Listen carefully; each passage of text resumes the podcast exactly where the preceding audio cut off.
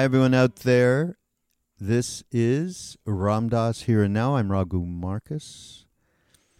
And we have a a topic today from Ram Dass that nobody really wants to hear about because uh, every day we deal with it. It's called suffering. And uh, is a fantastic talk. All the ins and outs of and the trials and tribulations of how we deal with suffering on a day to day. And there's plenty of it, eh?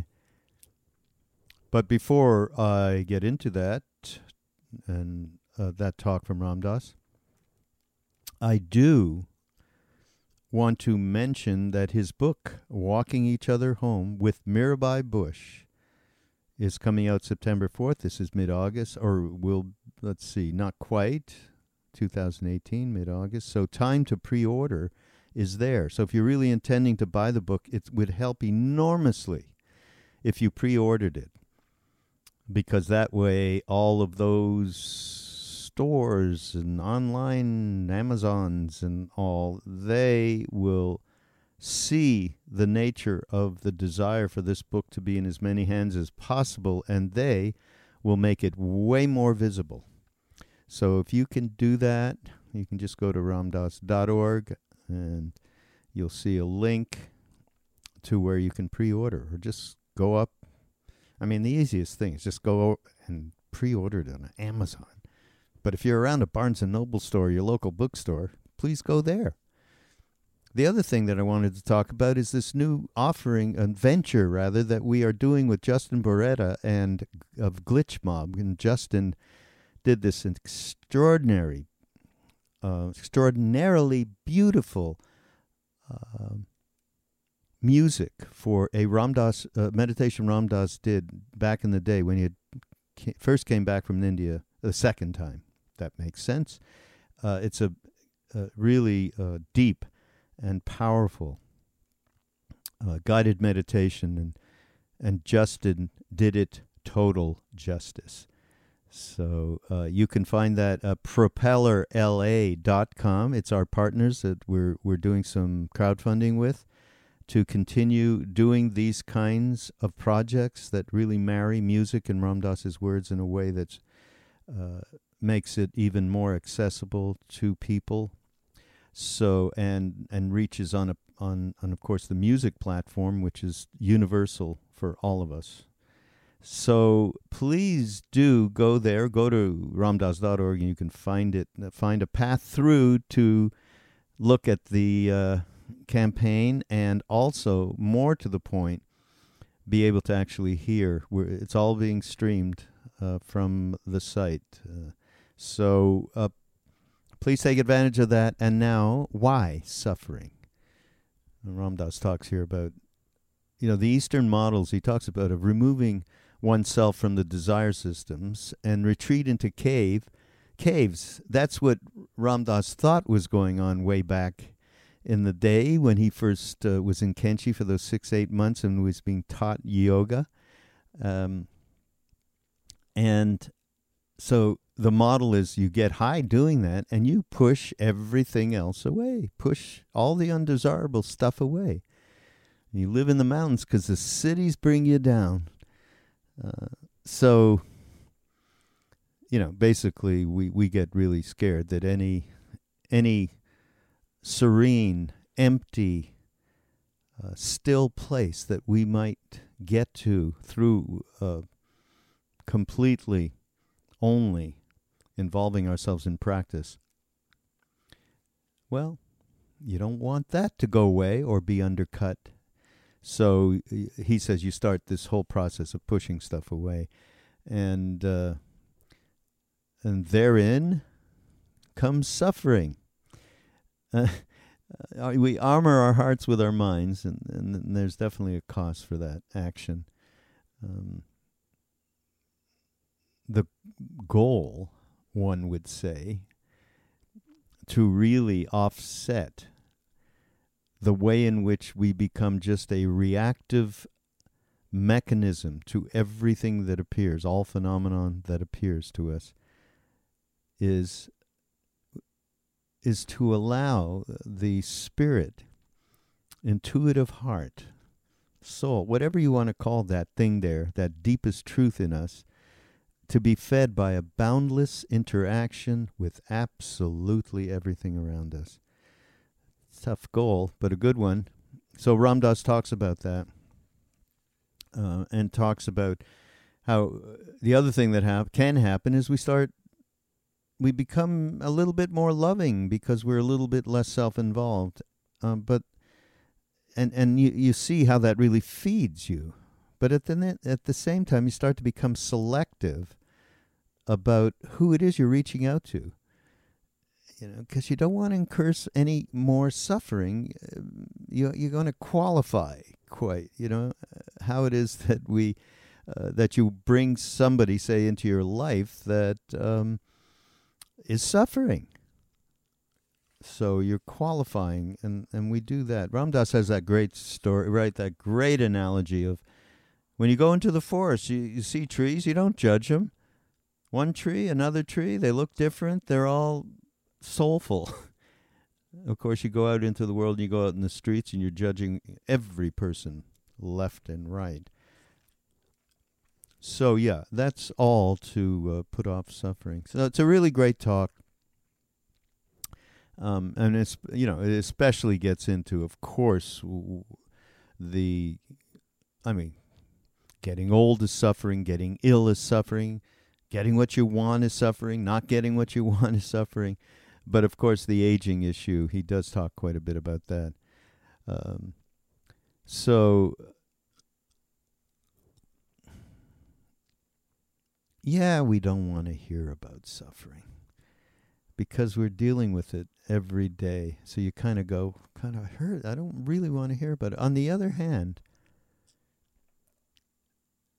that reactivity, when you even say that to yourself, really, I don't want to hear about this, is exactly how we, moment to moment, push away, creating enough space to allow it to be. And um, and not, as Ram Dass says, not turn ourselves off. Bear the unbearable. And that's, uh, I mean, this is all very, again, on two levels. One level is words are are difficult. The experiential part of dealing with each moment, and when we're talking about the kind of gravitas here around this subject or certainly suffering.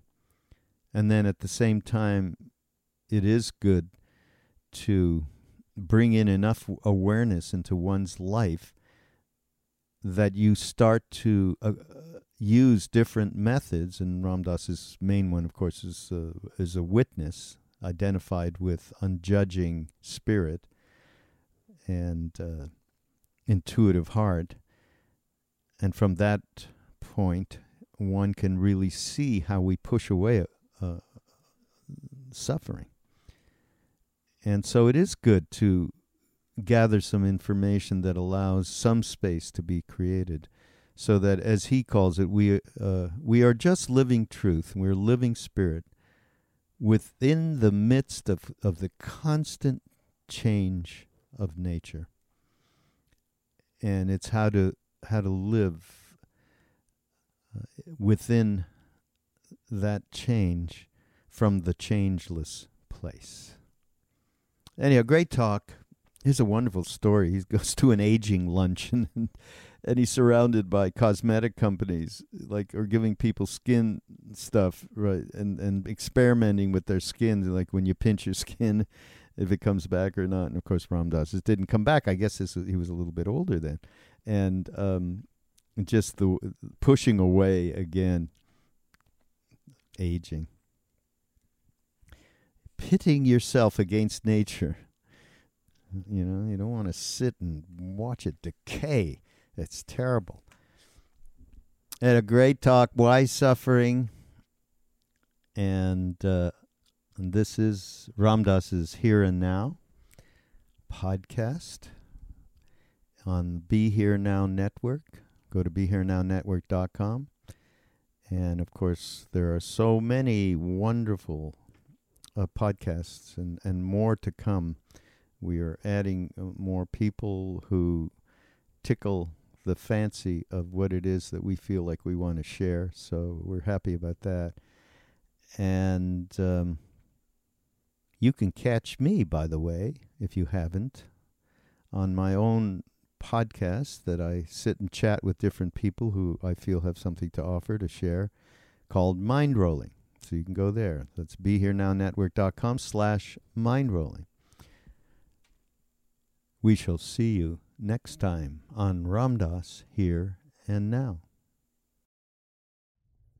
What I want to talk about, um, the first evening, I remember I talked about um, awakening and then uh, the, the, kind of ascent and descent and getting the integration together of the planes of consciousness, of uh, awareness, and then the daily life existence, psychosocial, physical, psychosocial planes, and integrating these. And then yesterday I talked about it going the other way, of the awareness coming into form, and then the awakening and the awakening back into awareness. So it was coming down and up again. Now, um,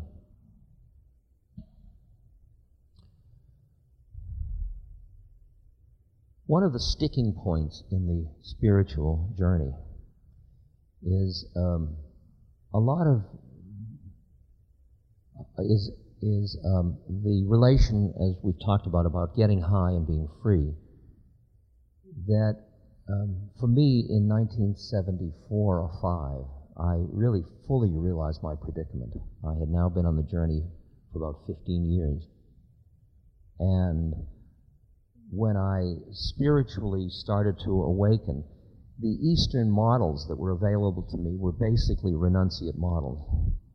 They were basically rooted in the assumption that the desire systems on the physical, psychological plane were so powerful and one was addicted to them so strongly that the only way to start to tune to these quieter, deeper other planes of consciousness was to um, remove oneself from the environments in which the worldly desire systems were operative.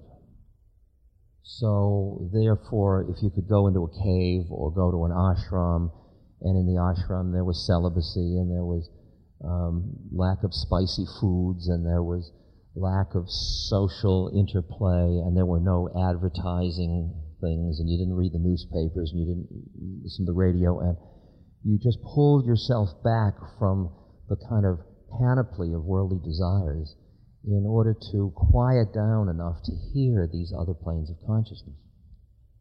And you get incredibly high under those conditions. You know, I, uh, my uh, energies and, and I'm doing a tremendous amount of uh, kundalini or energy work with my breath.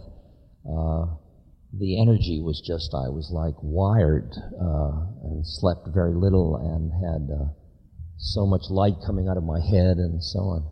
And um, the predicament that I finally recognized, um, which uh, those of you that know my material have heard me talk about this a lot, was that the Buddhist doctrine that the cause of suffering is the attraction and the aversion in the mind, that even though I was high and really out there and in bliss and rapture, there was still inherent in that situation suffering. The reason was because there was an aversion to the physical, worldly, psychological stuff. That is, I had gotten high through pushing it away. And I didn't really want to have commerce with it. People come to me and they, I mean, they used to, they don't anymore, but they used to come to me and they'd say, I live in the mountains because the cities really bring me down. And they'd say, Could you give me a spiritual practice? And before 74, I would say, well, meditate more deeply, do more pranayama and stuff. After 74, I'd say, go live in the city. Because I began to see that the pushing away of the world was a stance, and that that stance made me frightened of that world. Frightened that it would uncut, it would undercut my high, it would undercut my feeling of spiritual connectedness. And so around the middle 70s, I really did a, an about face. And um, some of you remember my, the, later, much later, when I met um, my um, disembodied friend Emmanuel, and um, I said to Emmanuel, through the woman who is the channel for him, um, I said, Emmanuel, what am I doing on this plane? Who, who made this error? I mean, why am I in the world? I'm much too pure for this. And he said, Ram Dass, he said, you're in school. Why don't you try taking the curriculum? And it really did. It was, it was, that was just one of the, the reason I bring him up is because that way of stating it was extremely useful to me.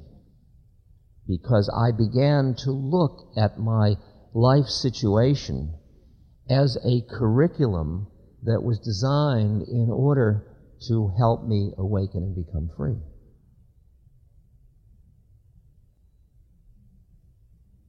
Now, the predicament with coming back and facing the world is that when you have opened a lot spiritually and then turn and look at the world, what you are aware of is the absolute immensity of the suffering that is inherent in existing in form.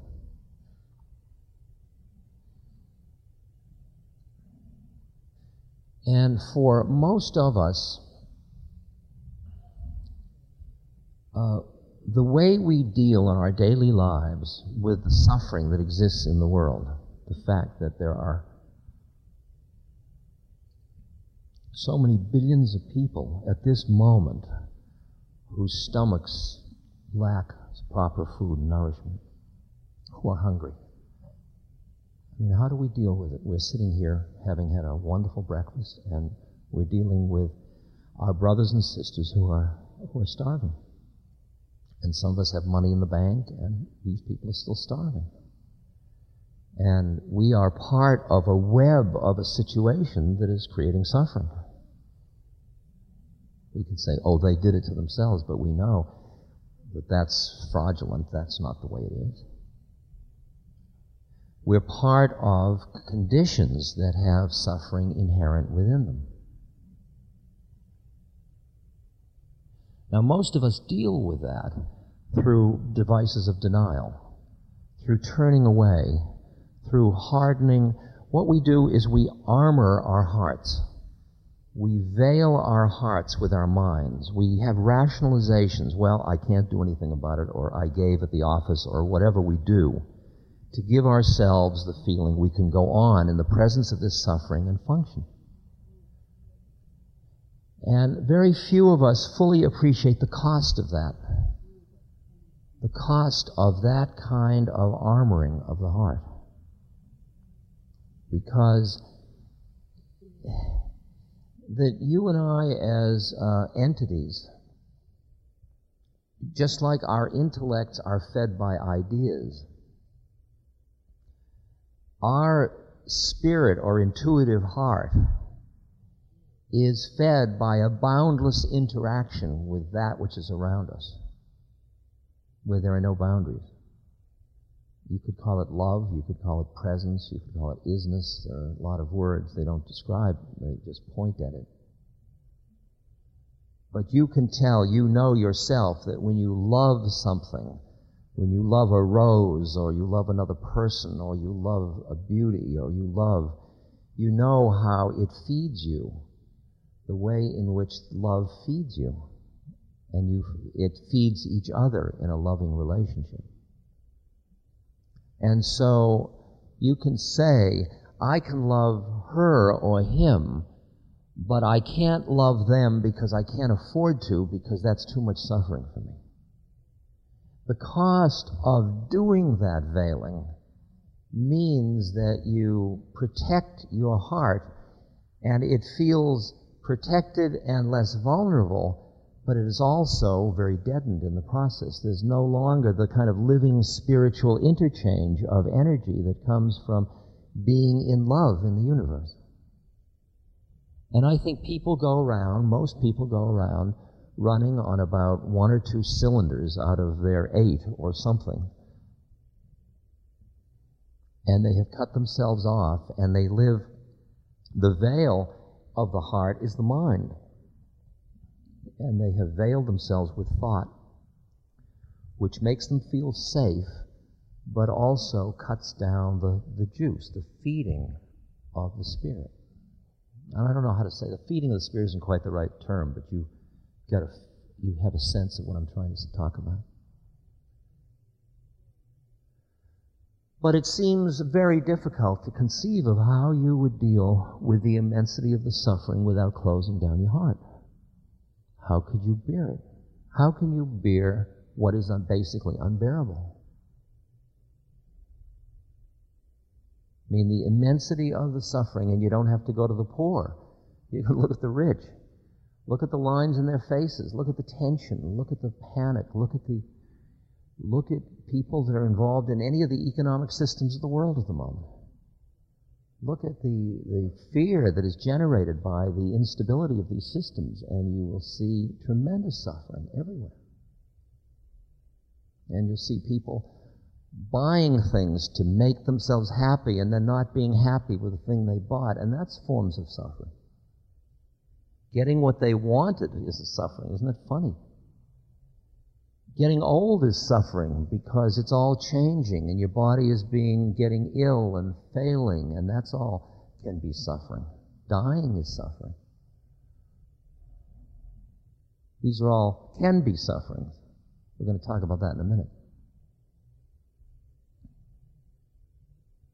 So that the issue is how do you respond to the immensity of the suffering around you in a way that doesn't close you down? In which you don't have to use your mind in order to protect your heart. That seems to me to be the issue that I, I find at the root of why people find the world scary because they will get overwhelmed by the suffering around them, their own and everybody else's.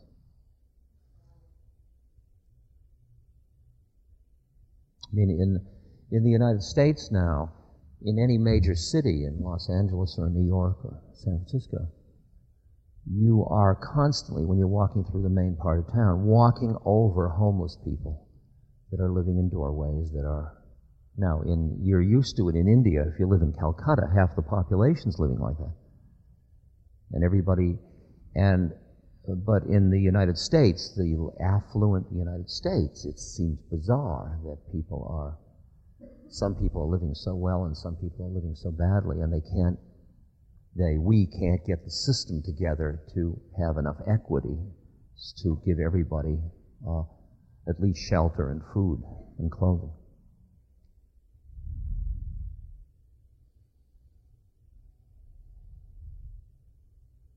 And if you look at the faces of the people that are walking by, the homeless people who are begging, you can see the cost of the turned offness. You can just see it.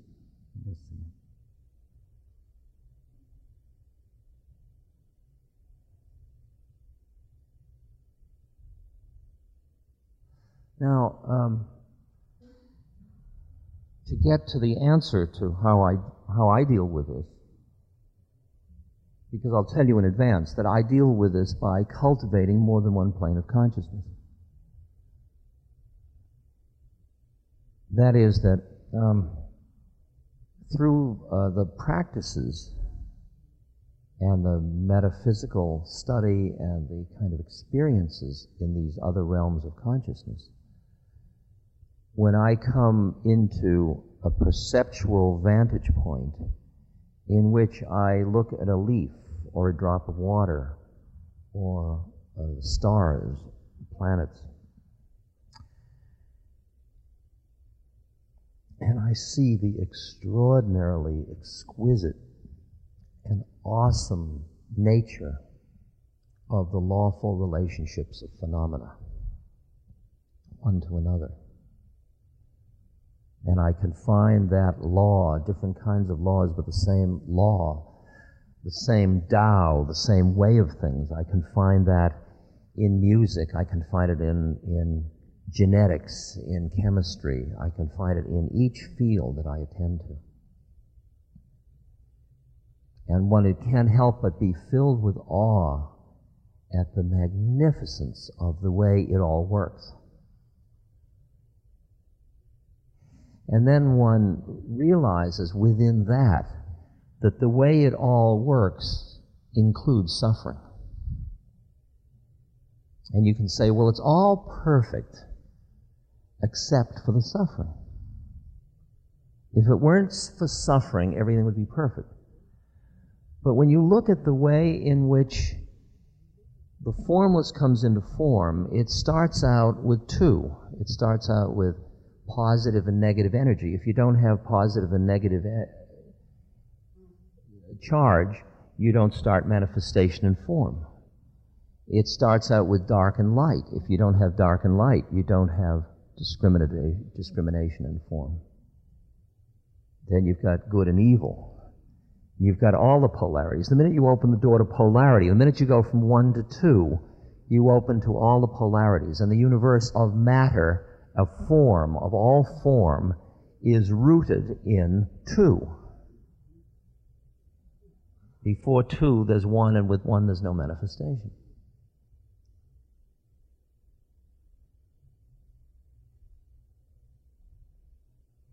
So and then I say, and this is partly rationalization, it's partly my intellect playing, that the people that, like my guru and the people, the mystics that I've come in contact with, who I know are wide open to what is in the world,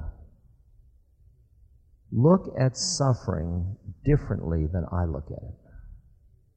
And I see that my perception is defined by my identification with me as a physical psychological entity. That color is what I'm able to see of the mystery of the universe. And that coloring awakens in me empathy and generates in me fear when I am in the presence of so much suffering.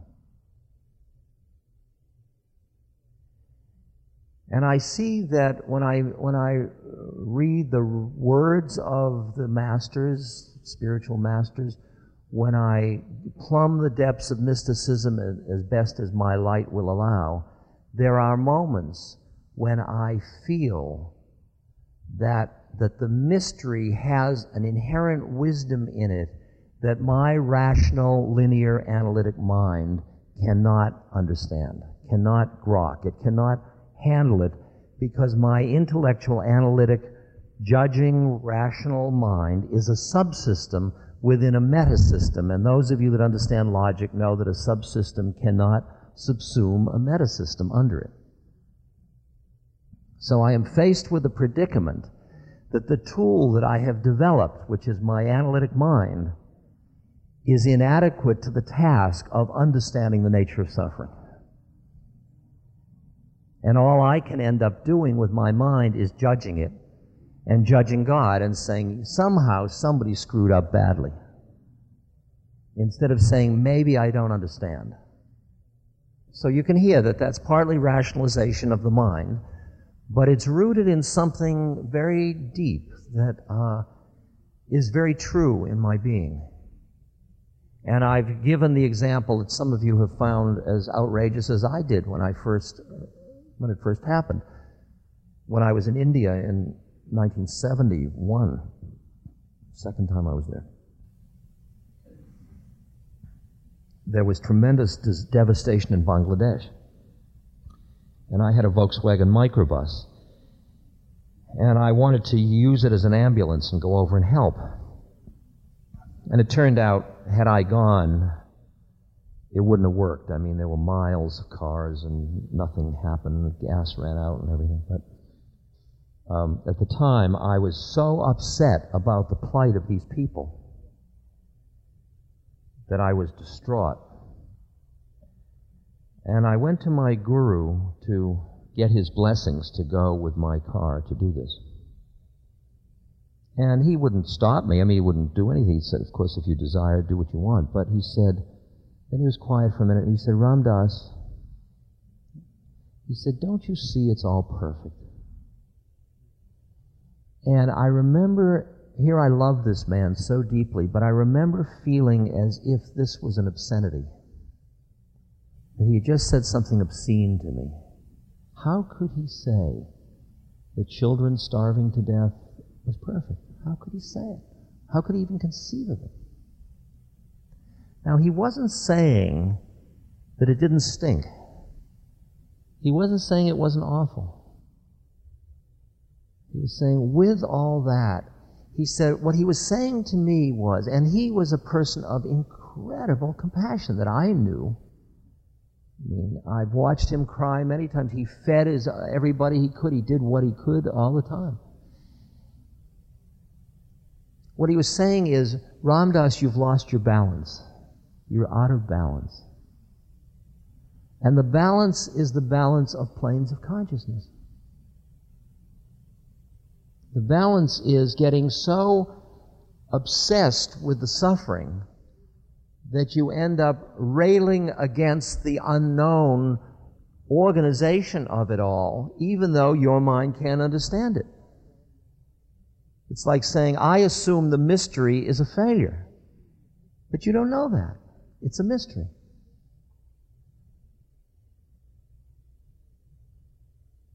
And there is, now I could see immediately that one could use, oh, it's all perfect, like it's all karma, as a rationalization for not acting. And we're not, we're not talking about the cheap cop out. That is not what we're dealing with here.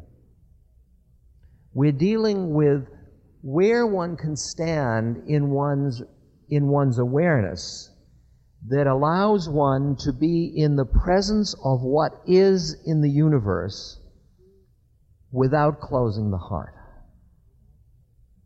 Because if you close or armor the heart in order to be in the universe, you have become a crippled instrument for the healing of the universe. So the exercise is how do you keep your heart open in hell, basically? Because it is a hell of suffering if you look at it that way. Now, part of it has to do with the fear of the vulnerability of the breaking heart. My heart will break. My heart is breaking. Remember, I wrote a letter to a couple whose daughter had just, with her girlfriend, had gone to play tennis, her 11 year old daughter, and had been raped and murdered. And I just couldn't conceive of the anguish and pain that these parents were feeling of. And I, yet I had to write a letter. I had to do something because they were people that were connected. And I said, there's very little I could say that would that would deal with your anguish.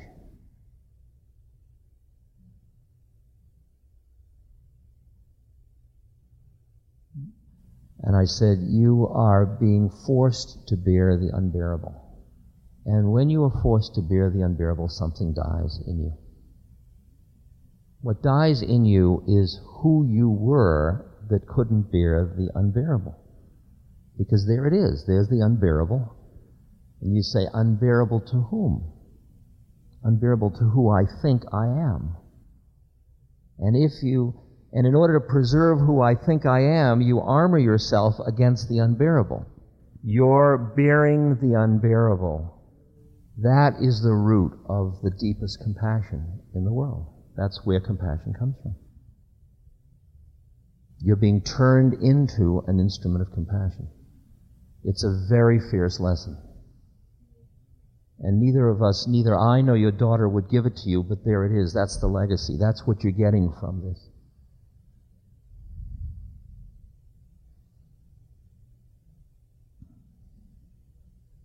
And if you look, if you individually look at your own suffering in this life, whatever kind of sufferings you've had, sufferings of isolation, of inadequacy, of failure, of loss, of grief, they've hurt like hell. If you've been open, your heart is broken. But here you are. Here you are. And some of you, I am sure, can see the way in which that suffering burned deep into you and created in you a different quality of your own being. And it's very hard to imagine a system, a curriculum that is designed in which Suffering 102 is part of the coursework for becoming a full human being.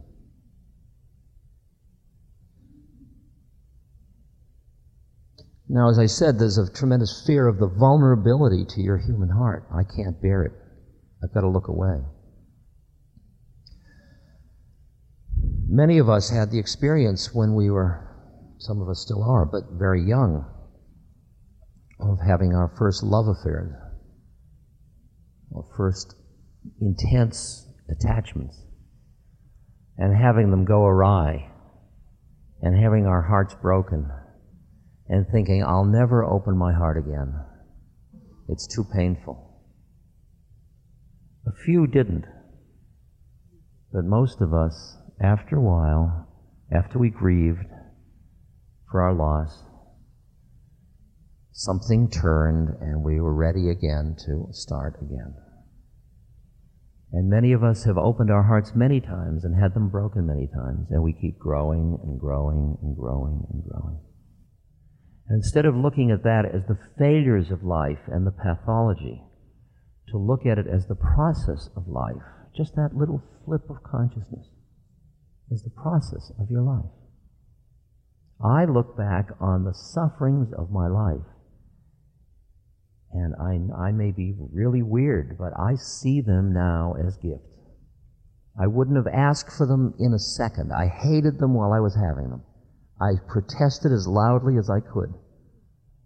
But they happened anyway. And now, in retrospect, as I look back, I now see the way in which they deepened my being immeasurably.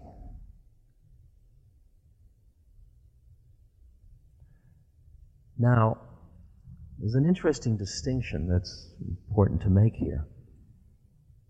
In the um, the noble truths that the Buddha enunciated.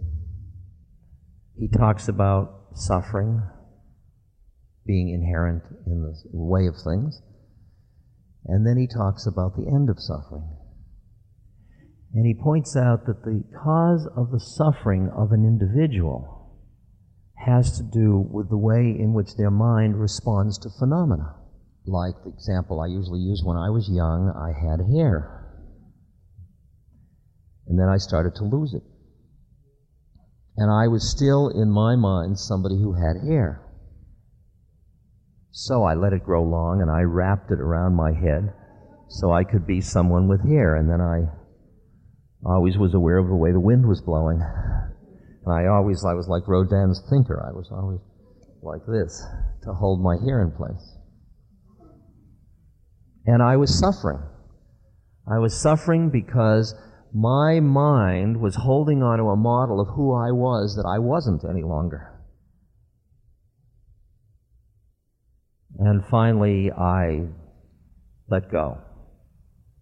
And I just decided that I am. And that just because the car is a little worn around the edges, there was a great moment. Um, I was invited to give an, uh, to speak at Saks Fifth Avenue, which is a very um, Tony um, department store in Beverly Hills, California. And I was speaking on behalf of La Prairie Cosmetics, which prepares a cream for aging to avoid aging. Okay, it's a very fancy cream, and they have a sanitarium in Switzerland where you can be repumped and rebuilt and revitalized and toned up, and you can be eternally young, dead or alive. And um, so uh, my friends all said, Well, you certainly aren't going to do this. I mean, you don't believe in these kinds of creams. I mean, you think aging should be, you know, and. But they were offering me $12,000 for basically a 15 minute slot, which, um, now I don't sell out. I mean, it's not that kind of look, but, but um, I, um, I raise money for the Seva Foundation, which does cataract surgery among the poor in Nepal and India. And a surgery that gives somebody back their sight and thus their working capacity in their life costs, well, it's been going up, but it's about $35, $40 now. And if you divide $40 into 12,000, that's a lot of human suffering that's alleviated. And I thought, could I compromise my principles to do this? After all, Christ went and spoke to the, you know, why shouldn't I? You know, like, good enough for Christ, what the hell? So I thought I can go to Beverly Hills and to Saks Fifth Avenue. It's, I'll teach Dharma. It doesn't matter. They, I had given a lecture on aging, and they wanted sort of some intellectual content to this luncheon. So I was the rent and intellect, and um, so I was on the program with. Um, of various, I mean, they had these tables. They had the 200 largest uh, customers, best customers of Saks, personal invitation to come to luncheon. And then La Prairie had a, a per- cosmetologist, whatever they are, at each cosmeticist. Eh, cosmetician. Somebody that was at each table to help them with what creams they would need to protect themselves. And so the person that spoke before me was the skin nutritionist and um, a doctor. And um, she got up and she said, Let's run an experiment. She said, Would you all put your hands in the middle of the table? And then she said, If you take a little piece of skin and hold it, and hold it for five seconds, she counted, and then she said, Now let it go. And the rate at which it goes back will show how vital your skin is and how healthy you are. And so we all did this in the middle of the table, and when I let go, my skin didn't go back. I mean, in fact, it's still there. I would be there if I didn't push it back, you know. and they were all horrified. I mean, it was just like I had walked in without my pants on or something. I mean, this was. But what disturbed them even more was that I didn't care. They get, sent me a big box of creams, I want you to know. I mean, they really felt that I was an extreme um, extremist. but I began to see, uh, I mean, I looked and I saw again so much suffering because the thing about aging is that it, like, nat- like everything else in nature, is sort of built into the system. And when you pitch yourself against the system, the nature of things, you would think that you'd think somebody would be smart enough to see that inherent in that would be suffering. To put yourself against um, the way in which it all unfolds. I mean, this body is decaying. I can watch it decay. It's really, I mean, it's um, now. I took care of my father when he was dying at 90, and now I can see in my hands the beginning of those hands that I knew holding his hand as he was dying. I can see the loose skin and the veins and the spots and the. Oh, God, it's so beautiful. Instead of, ooh, aging. Now, the culture, I mean, I, ju- I just contracted to do my next book on aging because the dysfunctional mythology around aging is one of the creators of so much suffering and the undermining of such a deep resource of wisdom in the world, the way in which we deal with aging. So the suffering, as the Buddha pointed out, is connected to the way the mind holds on to certain things that are disparate from the way something is. Now, knowing that, to really understand the Buddha's Four Noble Truths, the way in which one can let go of the clinging of mind by the meditative practice, by drawing the awareness back from the identification with thought, etc., those kind of things we've been talking about. The appreciation of that makes you finally realize that every experience you have of suffering, not the one, you don't ask for it, but the ones that just naturally come, you can immediately begin. If I am suffering, where can I look to alleviate my suffering? Well, if I'm suffering because I'm hungry, I can eat. But if I am suffering, one of the places I must look is how my mind is defining the reality to create the suffering. Like, pain is pain, suffering is something else. You can have a pain and not suffer, or you can have a pain and suffer. Pain is strong stimulation, is what it is.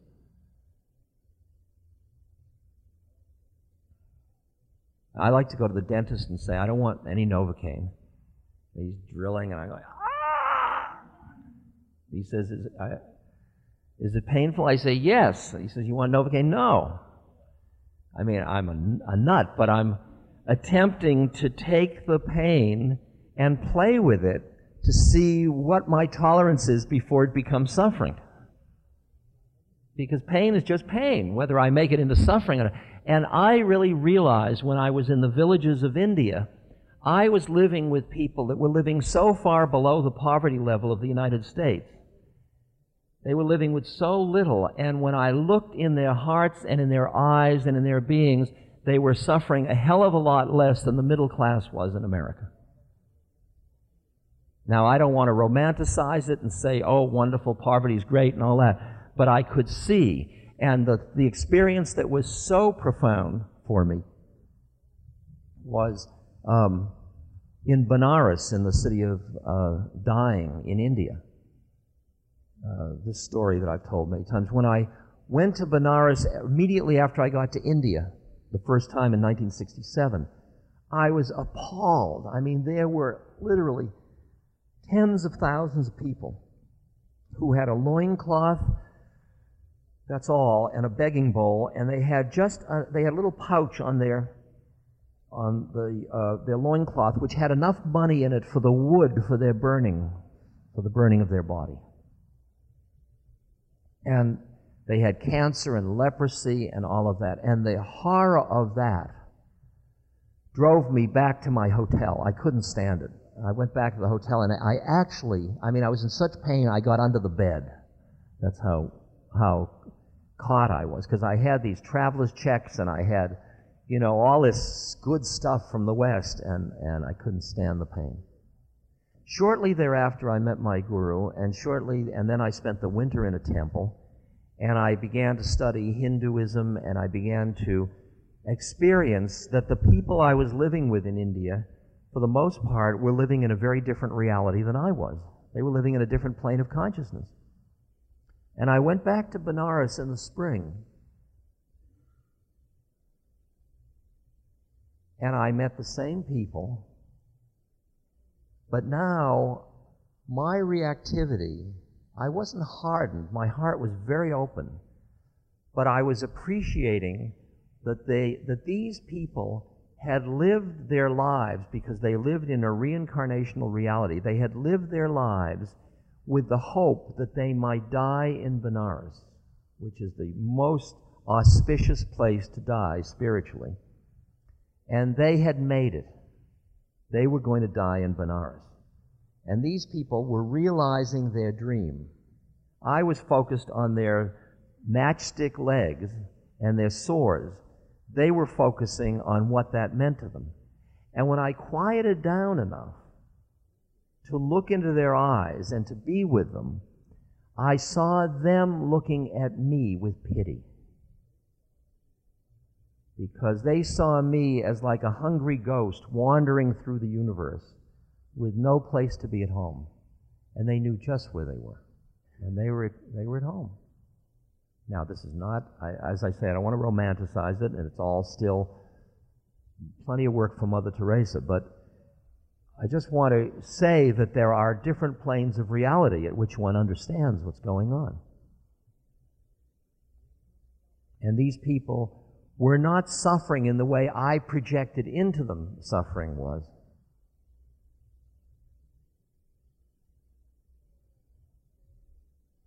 So, understanding the way the mind relates to the nature of suffering leads one to take one's own sufferings and see them as an opportunity to examine the way the mind clings.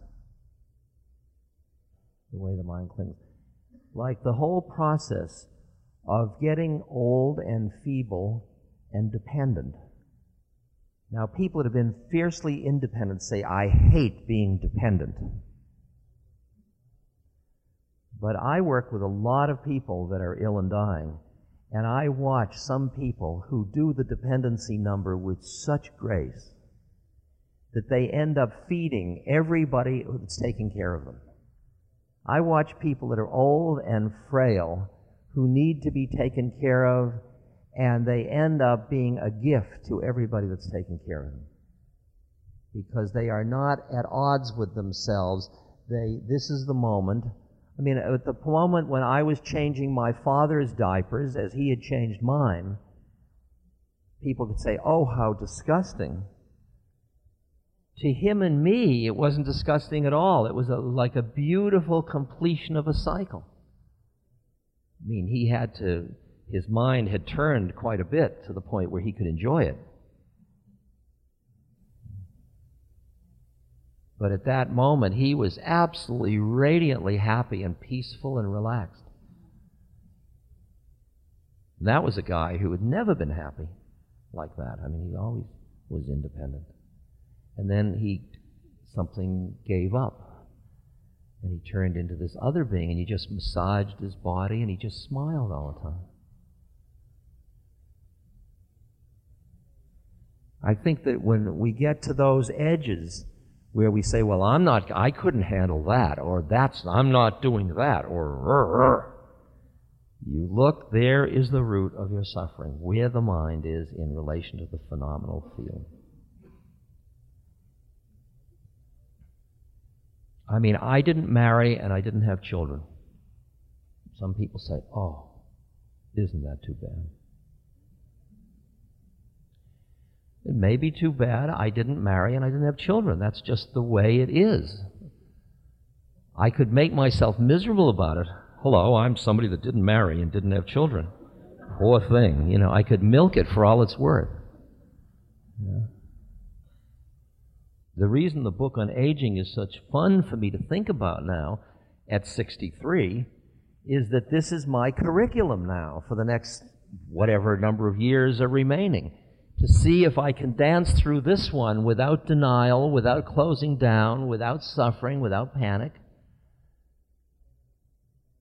Watching the way in which the society disempowers me, watching the way that my energies are less reliable, watching the way my patterns of life change, watching the way I have to economically probably live more carefully, watching a lot of things happen and ah, new moment, ah, new moment, ah, new moment.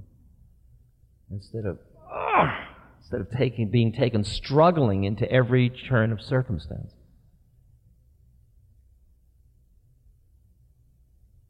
Now, to understand those Buddhist teachings about suffering doesn't mean that you can then use that as a rationalization for other people's suffering. Say, well, they're suffering because of their mind. And that forces you to deal with this interesting paradox. That you understand that for an awakened person, suffering is actually grace because suffering shows you where the mind is caught. And in that sense, it is an extremely useful gift. But you can't go up to somebody who's suffering and say it's a useful gift.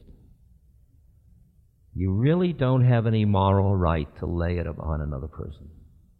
Even though it is the root cause of suffering. And you couldn't, it wouldn't work anyway. You've got, and this is a really interesting one. It was really hard for me to recognize that you don't have a moral right to try to take away somebody else's suffering. What you can be is an environment that is spacious enough where they can let go of their suffering if they're ready. But it is not your right. If they say, I am suffering and what I need is a new car, and you say, that won't satisfy you. Or take your need for a new car and turn it into grace. Probably won't work. It probably won't work. It probably won't work. It might, but it probably won't work. And I think what you do is you relieve suffering in whatever way you can. And for different people, suffering is different. For one person, it's hungry, you give them food. For another person, you invite them to fast. Same thing of not eating. The appreciation of the levels at which suffering is created. And know that you're that the more the more your awareness is extricated from identification with a finite time and space locus, with your body and your personality, the more your awareness permeates and is part of what is. Out of that quality of being arises a compassion. Because it's us suffering. It's the suffering in the universe. And just as if your body were suffering, you would do something. If your left hand were suffering, your right hand would pull it out of the fire or do something to help it. So you do what you can to relieve suffering. Because it's no longer their suffering, it's no longer her suffering or his suffering. It's the suffering. And it's no longer your compassion, it's the compassion. And you begin to see the dance of suffering and compassion. And you're just part of the dance. So, what you can develop through the awareness that expands to embrace the mystery of the universe, that expands to allow for the mystery of the universe, and allows for the appreciation of the beauty and awe of the law of the universe. Those planes of consciousness balance and give perspective to the plane of consciousness in which you are a separate entity in which your individual heart is breaking when you look at the suffering. It gives you a perspective that allows your heart to break again and again and again and again. In the work that I do with people that are ill and dying,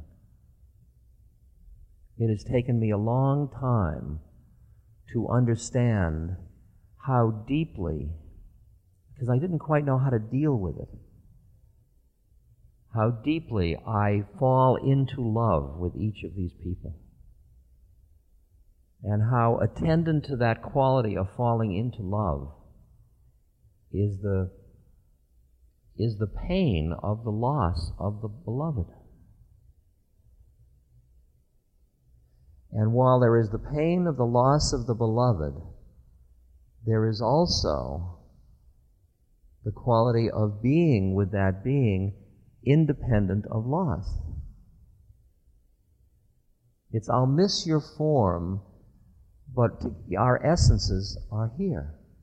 Where are we going to go?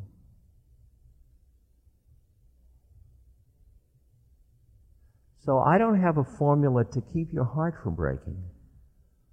I have a formula to keep you from getting so caught in your broken heart that you turn bitter, cynical, and close yourself down from life.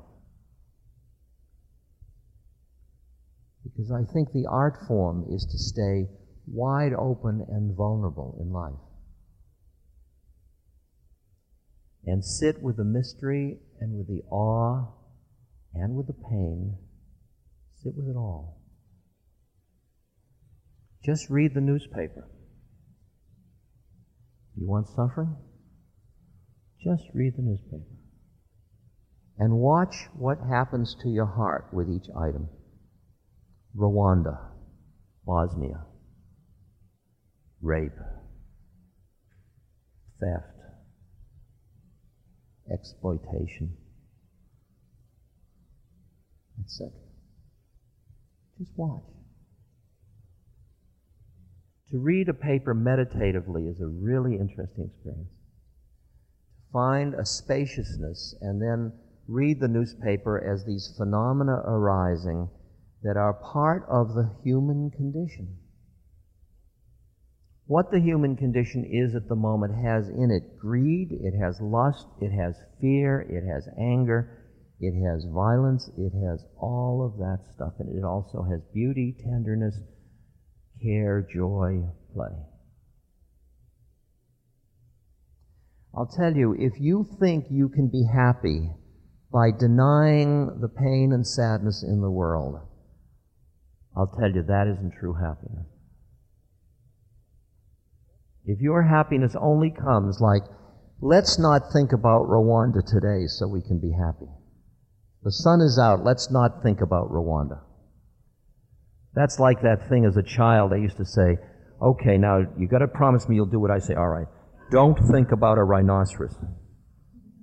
All right, I won't think about a rhinoceros. And you can't not think about the rhinoceros unless you have incredible discipline. The cost of armoring your heart against what is is more costly than you may appreciate. And to open to what is and allow the pain.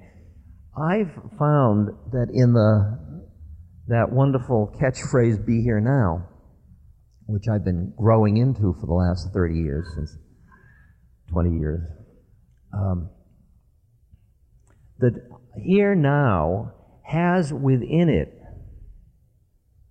a richness that is enough. Enough. And when somebody says to me, Ram Dass, are you happy? People come up and say, Are you happy?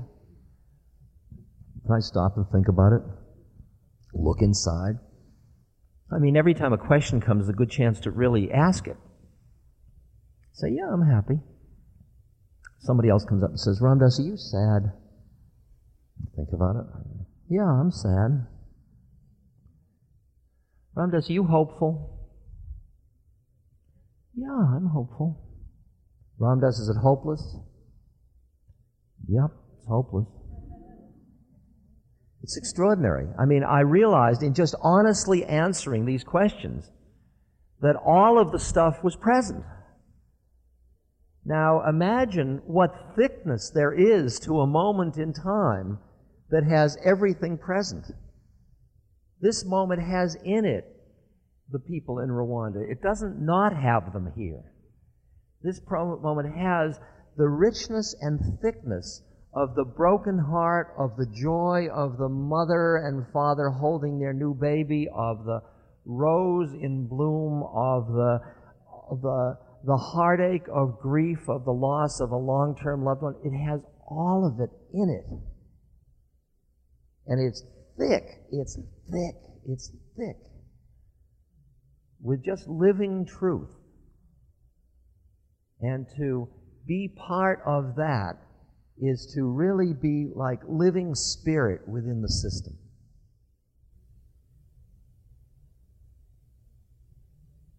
There is a line in the Tao that says, Truth waits for eyes unclouded by longing. When you wish it were different, you can't see what is. Can't see what is.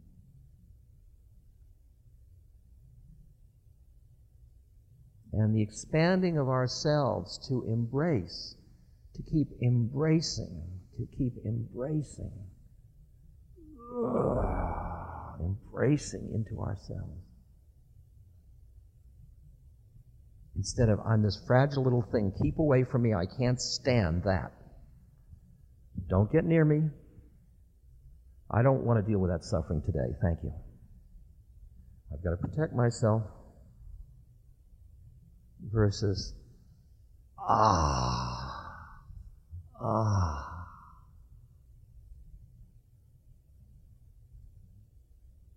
Not long ago, I took a, uh, a chemical, uh, a, a nine minute acid trip, because um, I experiment with my consciousness when the opportunity presents itself.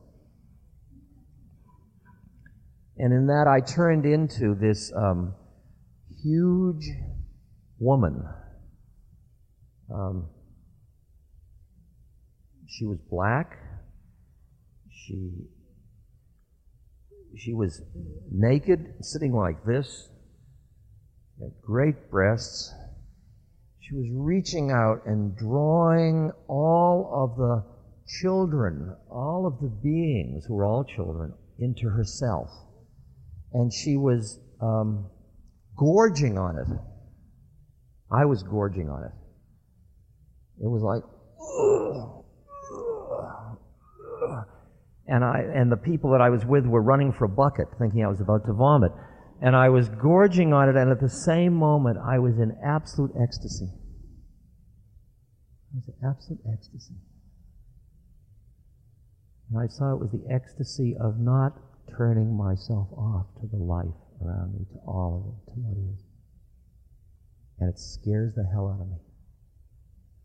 Because to bear the unbearable, you die who you are dies into being it. You are compassion. You don't have compassion, you are compassion. This podcast is brought to you by the Love Serve Remember Foundation and RamDass.org. We appreciate you listening and we appreciate all the support that you've given us. Please continue that support and donate at ramdass.org. We can then continue to share what Ram Dass has been sharing for all of these years. Thank you.